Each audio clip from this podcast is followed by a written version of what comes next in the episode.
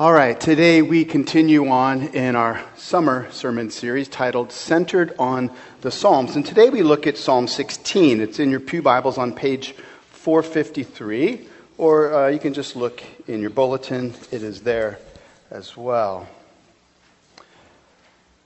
Let me ask you are you a satisfied person? Perhaps uh, your answer is well, it depends. Are you asking on Monday or Friday? Are you talking about most days or always? Psalm 16 helps us to see where our satisfaction is to be found. Satisfaction that is abundant, ever present, no matter our circumstances. Do you long for that?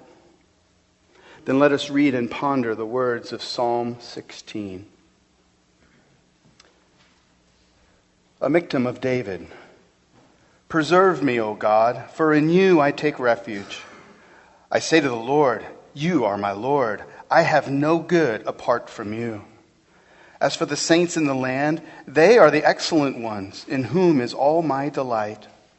The sorrows of those who run after another God shall multiply. Their drink offerings of blood I will not pour out, or take their names on my lips. The Lord is my chosen portion and my cup. You hold my lot. The lines have fallen for me in pleasant places. Indeed, I have a beautiful inheritance. I bless the Lord who gives me counsel. In the night also my heart instructs me. I have set the Lord always before me. Because he is at my right hand, I shall not be shaken. Therefore, my heart is glad, and my whole being rejoices. My flesh also dwells secure.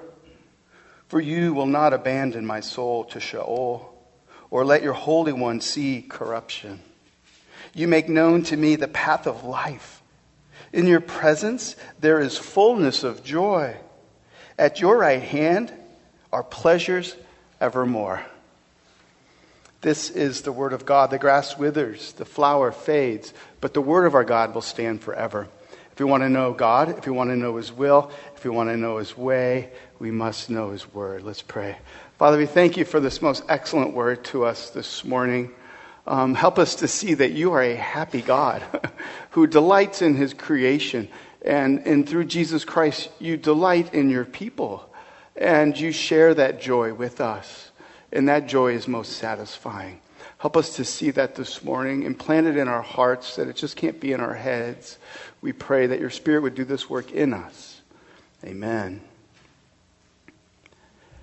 Infomercials are the best, aren't they? You know, they, uh, they present you with some crazy new invention.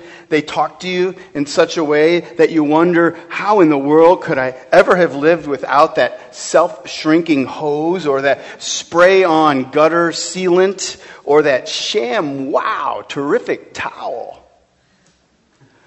The products look cool, but you're still kind of sitting on the fence. So at the end of the commercials, they do what? They always provide you with a satisfaction guarantee.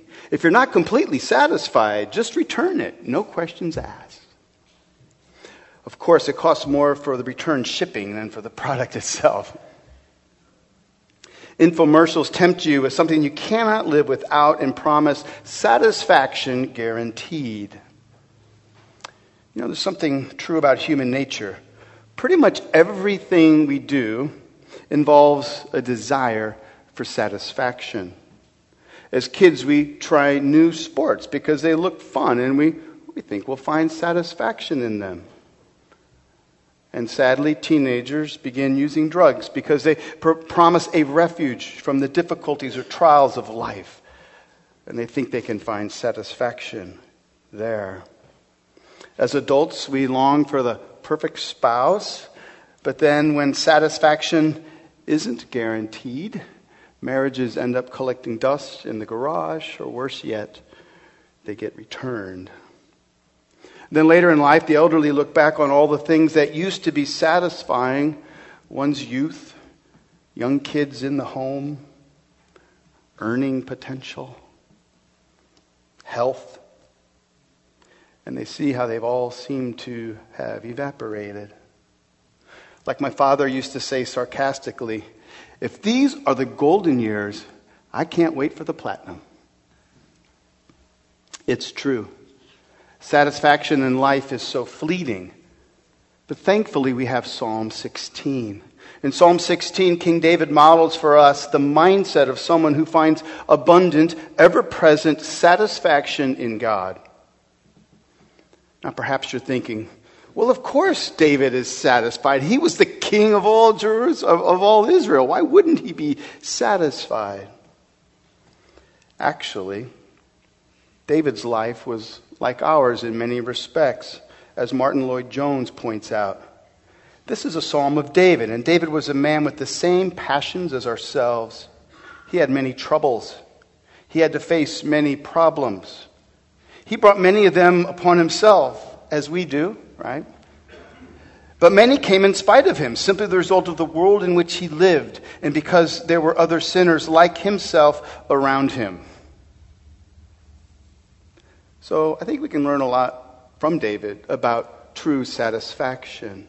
David shows us that satisfaction is possible even when the cards are stacked against you. In spite of numerous setbacks and disappointments in his life, recurring depression, and political defeats, David was a profoundly satisfied man. Satisfied, that is, in God. God was the source of David's satisfaction, and it is evident in every verse in this psalm. Here we see that God alone can truly satisfy us in life and in death. That's what we're going to look at this morning. We're going to move verse by verse and dig out some important details so that satisfaction may flow into our lives as well. The first detail, and there's a number of them, so if you're taking notes, get some room. I know we didn't leave a whole lot of room on your bulletin for taking notes. Sorry about that. But the first point uh, that we see here is David's petition. It's in the first half of verse 1, where David cries out, asking, Preserve me, O God. Preserve him from what? We don't know David's circumstances. It easily could have been one, one of the many occasions in which David was fleeing for his life from Saul the king, or it could have been when his own son Absalom was seeking to kill him. We don't know the circumstances, but that's okay. What we do need to be aware of is to whom he cried out. David cries out to God. Next, we see David's declaration. Along with the petition comes his declaration. And there's a link between the two. You see that? Where we read, Preserve me, O God, for in you I take refuge. He's saying, I declare that you are my refuge. Therefore, preserve me, God. Are you familiar with the Old Testament term cities of refuge? Upon entering into the promised land, God instructed the people to set aside six cities scattered throughout the land to call them cities of refuge. The cities were designated as safe places for someone who accidentally killed somebody. They could flee there and not be killed by another. Why? Because human nature is that people want revenge. so God created these cities to provide safe haven and protection. David recognizes that our God is a city of refuge. That's what he's saying. As Sam Storms writes, he says, He is our safe, soul satisfying haven of rest. Like a frightened child running to her father, hiding from danger behind the imposing presence of one committed to protect her. David sought safety in God. David declares that because God is his refuge, he knows that he can call upon him to preserve him. But that's not all David declares. There's two more things. The next thing David declares, he declares that God is his sovereign Lord. Look at verse 2. I say to the Lord, You are my Lord. Remember last week we looked at Lord when Lord is in all caps, L O R D. That's really God's name, Yahweh, in the original Hebrew. So, and, and then the word Lord is Adonai, which means, Uh, the second occurrence of Lord is Adonai, which, which means ruler or sovereign or king. David is saying, I say to Yahweh, You are my sovereign Lord. Now, when we say God is sovereign, we're acknowledging that everything, everything is in his hands. and not more than that, that God rules over all. He is sovereign. Nothing happens by accident. Not that you're a puppet on a string, but that everything on earth works out according to God's perfect will in heaven.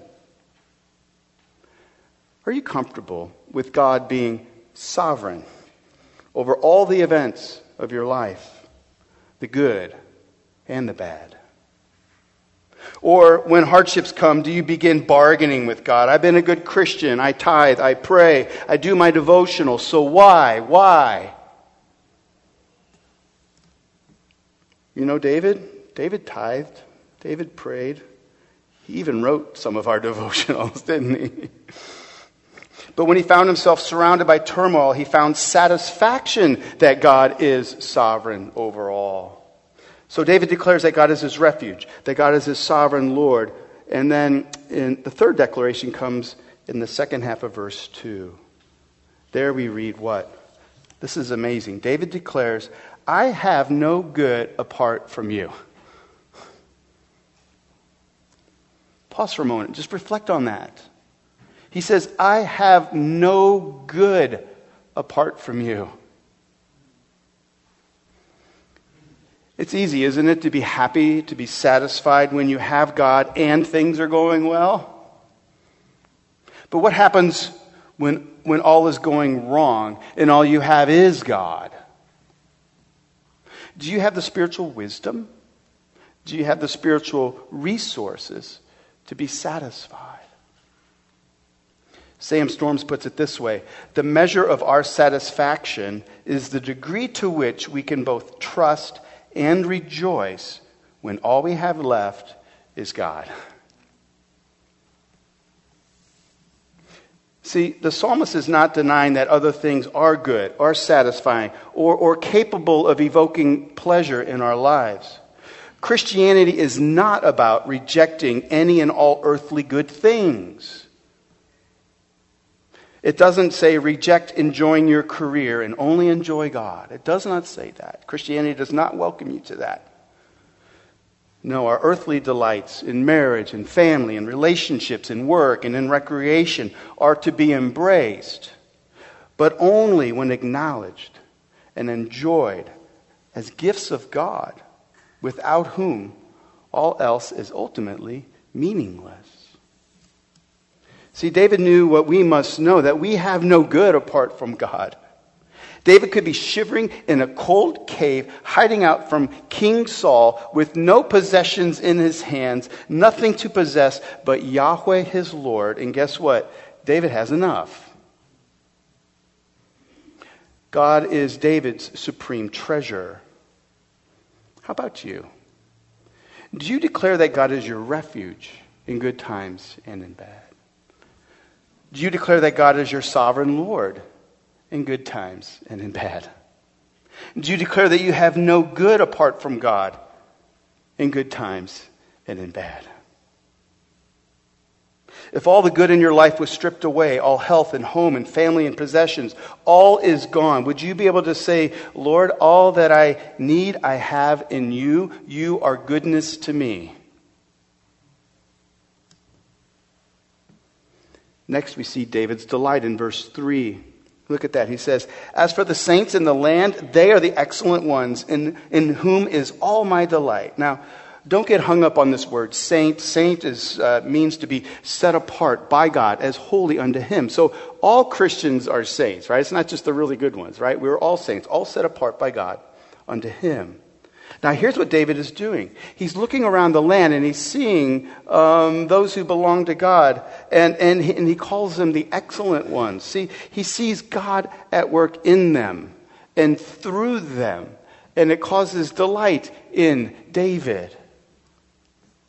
You know, one of my joys of being a pastor is, is the same thing, getting to delight in the excellent ones, the saints here at Grace Church. This past week I had a phone call from someone. This person spent the last two years um, visiting a nursing home, this old man in a nursing home. And this past week she called me up saying, It looks like he is dying. And in fact, he died on Friday.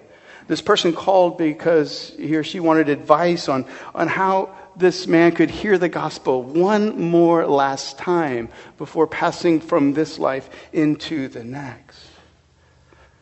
That brought joy to my heart.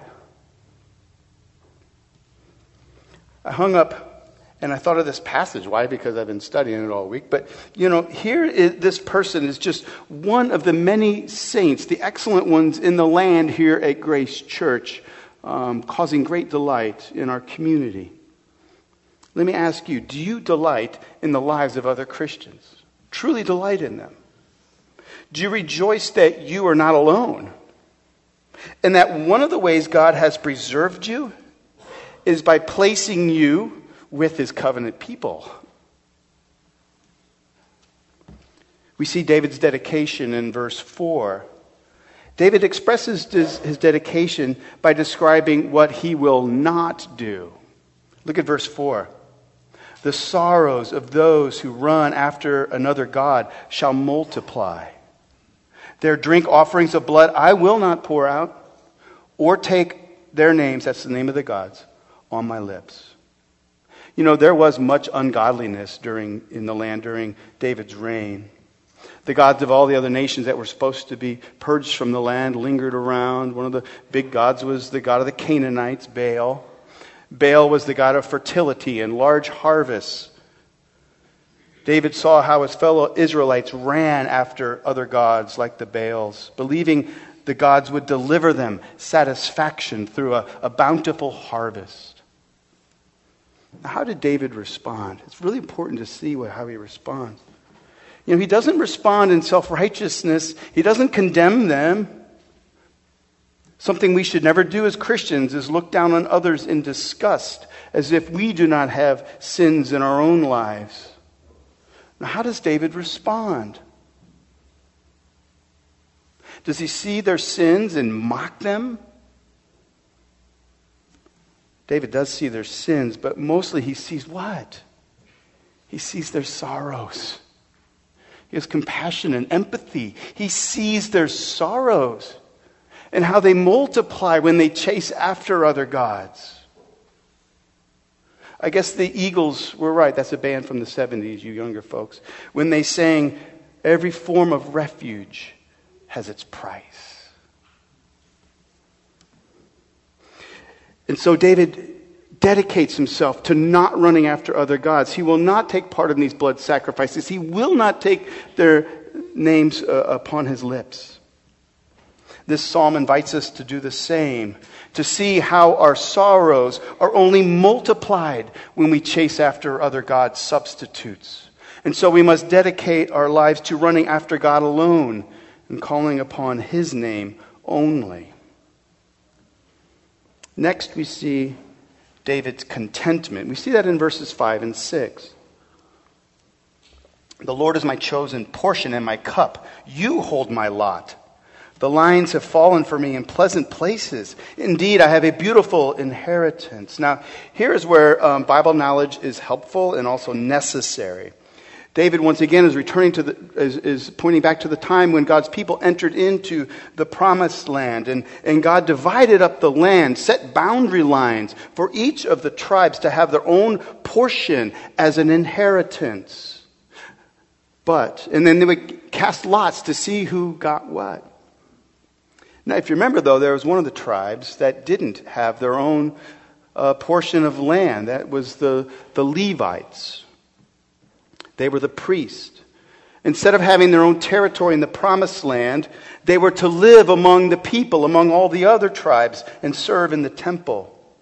But God did not neglect them. He gave them something even far greater than land. And we read of it in Numbers chapter 18. Listen. And the Lord said to Aaron, he was the head of the Levites, You shall have no inheritance in their land Oh, man, you sure? Okay. All right. Neither shall you have any portion among them. Dang. All right. But then check this out God says, I am your portion and your inheritance among the people of Israel.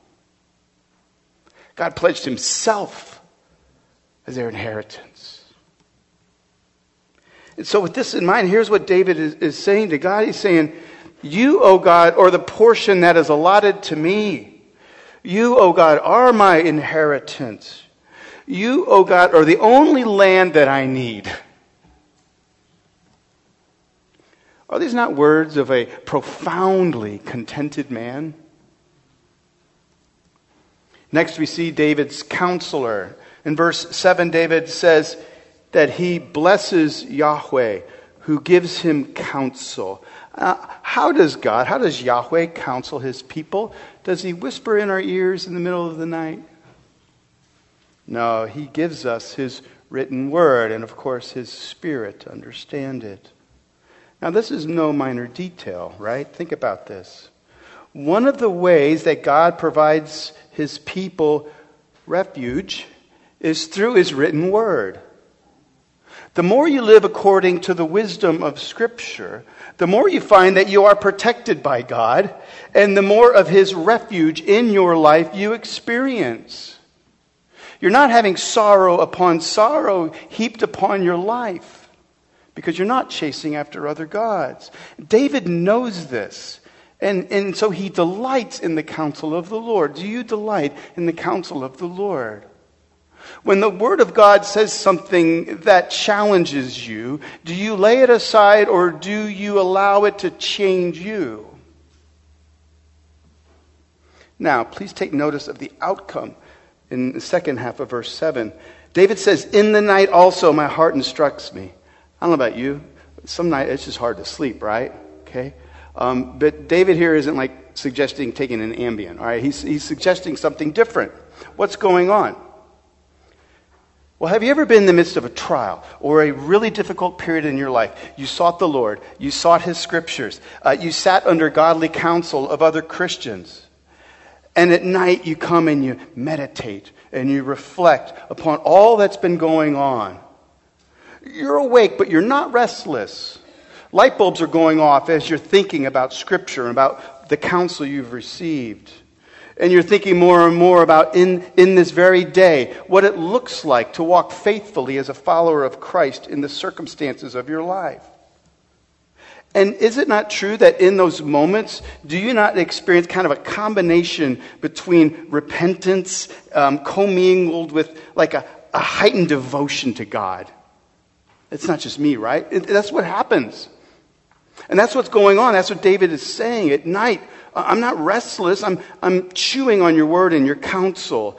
And my, my own heart is speaking to me and transforming me. And this makes me excited. This is what allows me to sleep and to rest. David blesses God, his counselor.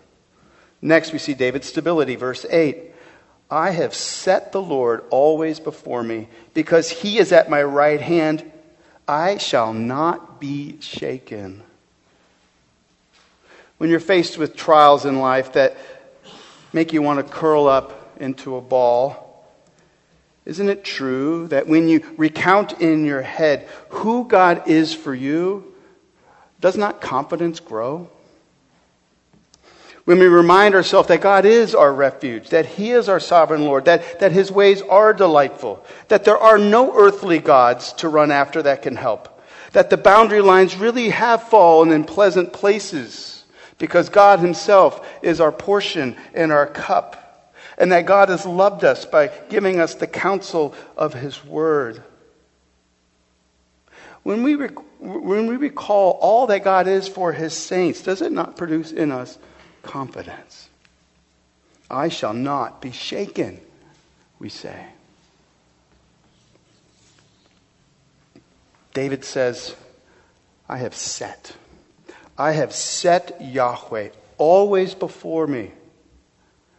What is David saying there? He's saying, he's saying that he is determined to live out his life consciously in the presence of God. Always. Just as you must set your alarm clock to go off in the morning, or your iPhone, wherever you have, so too you must actively determine to set the Lord always before you. This is our work, it, it is our proper response to, to God's grace towards us. But we become busy, don't we? We have given the reins of our lives over to the tyranny of the urgent. We fill our schedules with lots of fluff we think things are going pretty well and we don't need to set the Lord before us.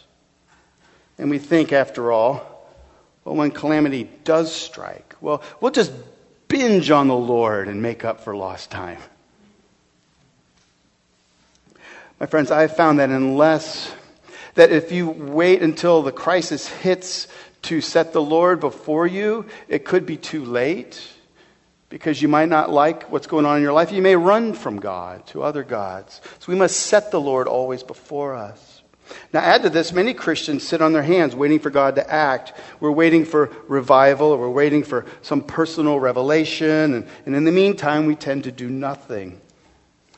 Martyn Lloyd-Jones uh, refutes this Christian passivity when he writes, listen, he says, Christian biography, that's stories of Christians in the past, proves abundantly that the people who have the most gracious and the most frequent visitations from God have been those who have sought him most diligently. Or as Hebrews 11 says, God rewards those who seek him. And next is David's song. In the first half of verse 9, David gushes with joy that turns to song. Look, he says, Therefore my heart is glad, my whole being rejoices. Have you ever found yourself doing this? You're singing in a worship service, and because Josh told us not to, it probably didn't happen today. But you're in a worship service singing songs with rich, rich words, full of great truths that should make your heart glad. But your mind is elsewhere, and you're just kind of mouthing the words. Isn't that funny how that happens? You're like you sing a whole stanza, and you're like, I don't even remember what I sang, but I sang it, right? Okay, it's not just me. Maybe it is. All right. Have you ever done that? Well, this is not that, right? David says that his relationship with God brings him such a satisfaction that his heart is glad and his tongue follows suit. His whole being rejoices. Now, as I was thinking this through, I couldn't help but think of my, my dog at home. I got a chocolate lab named, named Gus. When he's not sleeping, which seems to be most of the time he's sleeping, Gus lies on the floor, just waiting for someone to pass by and, and give him some affection. How do I know? Because whenever I walk by, his whole being rejoices. and, and, how do I know that whole, his whole being is rejoicing? Well, it's easy. Uncontrollably. There's this tail that goes on the floor. Thump, thump, thump, thump. Actually, it goes like thump, thump, thump, thump, thump, thump, thump. His whole being is rejoicing, and it causes his tail to wag. My friends, God has not given us tails, He's given us tongues.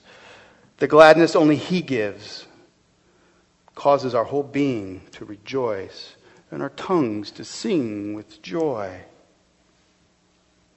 Now, as we get to the last two verses, David's delight uh, turns from the present into the future. God is not only just David's refuge in this broken, sin filled world. But we see also that God will be his refuge and delight for all eternity. In verses 9 and 10, we see David's resurrection. That's point 11. Maybe you missed one, but that's a lot of them. We're moving fast, though, aren't we?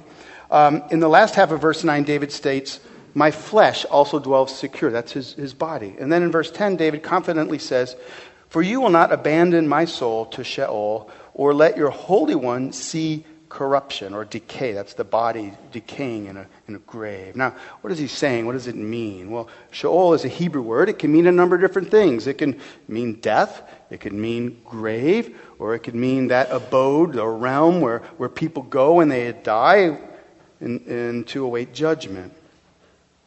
In saying that the Lord won't abandon him to Sheol to see corruption, David is saying that he is confident that verse 1 will really come true in an amazing way.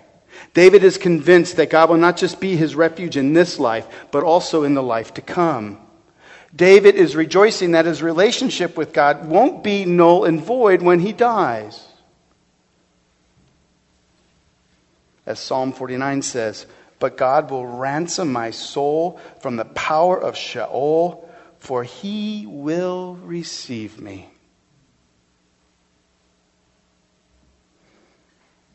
Now it's with this confidence that David sings the marvelous words of verse 11. David sings of the endless bliss to come. That's the next point.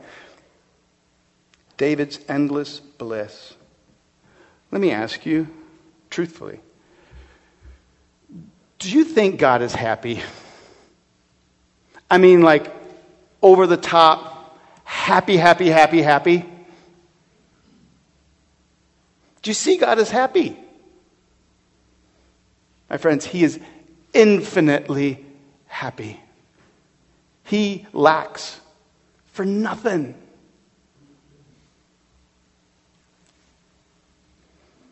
As unfortunately, I run into a lot of people, some of them are Christians, who confess, confess they're really not all that interested in heaven, you know? It's not really a place that they long to go. It's not even in the top 100 of their bucket list. I guess the impression that people have is that God is a bo- boring, spoil sport who, who likes the room quiet when he reads the paper. Please, for the good of your soul, cast that away from you. Throw it in the garbage. Understand this God is supremely happy David says, In his presence there is fullness of joy. You know, sometimes my kids fill up glasses of milk or water, and they fill it so full that they can't even carry it without spilling it. This is the picture of God's joy. He has so much of it, such complete fullness, that it overflows into our lives.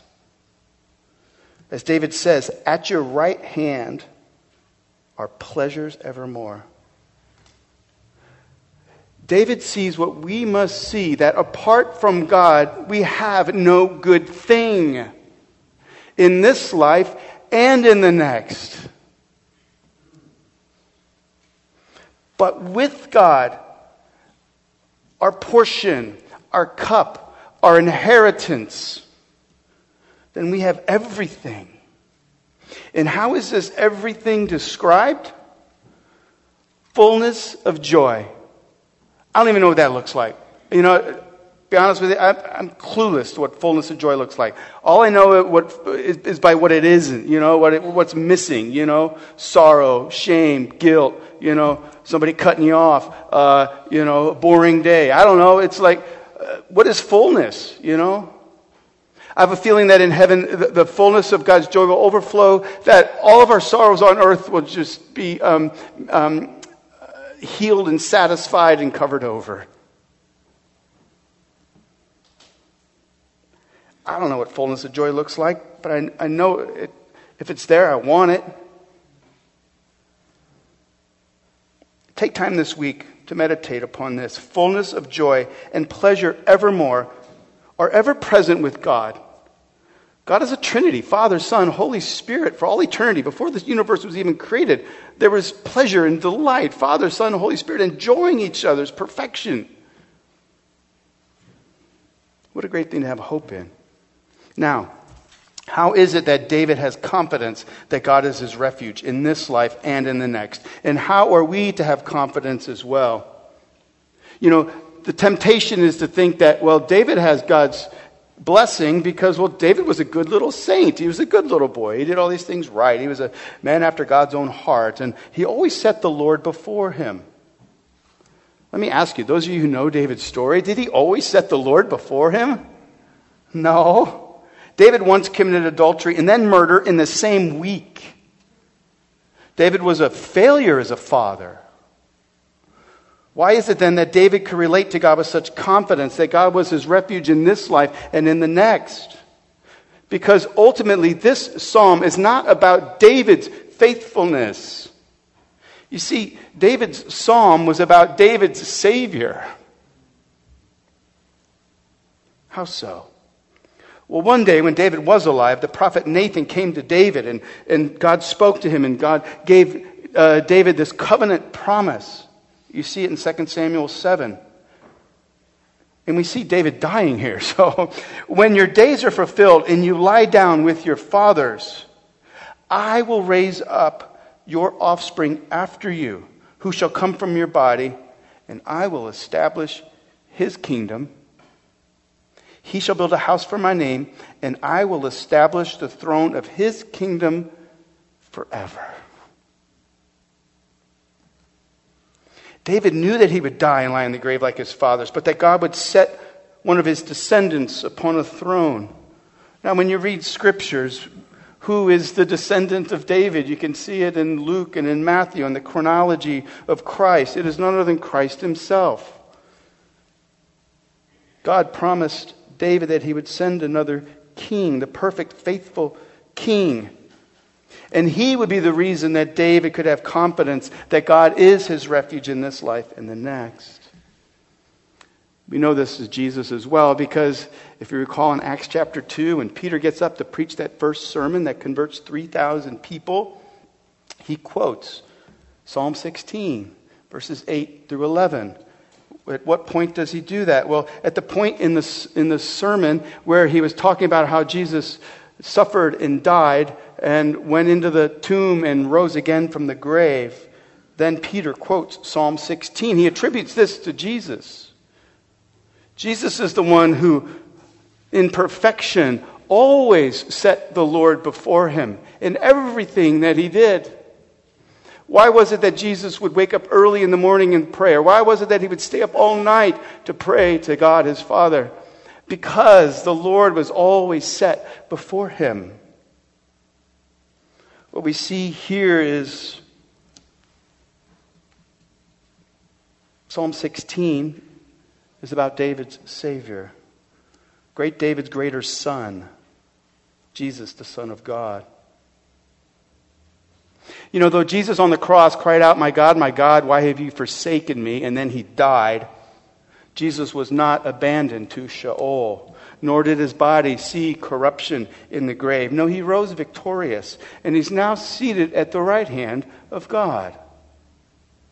And so, as we meditate on Psalm 16, we must do this in light of the cross. When, when you and I look at our own lives, we must admit that we fail so often to set the Lord before us always. See, if, if my relationship with God is dependent upon how well Mark Middlecoff sets the Lord before him each day, I'm toast. I amaze myself at how quickly I can set earthly good things over and against God Himself, who is to be my only source of good. How about you? Are you like me, quick to run after other gods, maybe financial security or relationships or career success? This psalm gives us hope. See, it points us to the one who fulfilled it perfectly. See, the cross tells all of us who trust in Christ that though we fail to set the Lord always before us, the Lord has never failed to set us before Him. I'm not saying God worships us, no, but He has set His love and affection upon His people. He delights in His saints, the excellent ones that are in the land. And picture this God has pity for those who run after other gods. He sees how our sorrows multiply when we run after them. So he sent his son to come after us. And it's true. Every form of refuge has its price. Jesus paid that price. He gave his life. He allowed himself to be cut off from the land of the living and from the fullness of joy that he had with his Father so that we might never be. Jesus was forsaken so that all who trusted him will not be forsaken. And know this, my friends. Put smiles on your face. Jesus is happy that he did this for you. He's not like going, oh, shucks, that was a real cruddy day, you know? Jesus is happy. The entire Trinity, Father, Son, Holy Spirit, are infinitely joyful and all who find their refuge in Christ will one day enter into the fullness of that joy. But until that day, may we set the Lord always before us. And when we fail, may we be reminded of his mercy and grace towards us. And maybe we, may we be reminded that we have no other good apart from God, that God alone is our portion and our inheritance. And may our tails wag and our tongues sing. For in his presence alone there is fullness of joy. For at his right hand there are pleasures evermore. Let's pray. Father, that's good news. You are happy. You are full of delight and joy. You lack for nothing. But you're also an overflowing God, a God whose joy fills this earth, uh, captures our hearts, causes our whole beings to be joyful. May we press these truths deep into our souls. May you, Jesus, be our refuge in this life and the next. Uh, may you lead us there by your grace, we pray. Amen.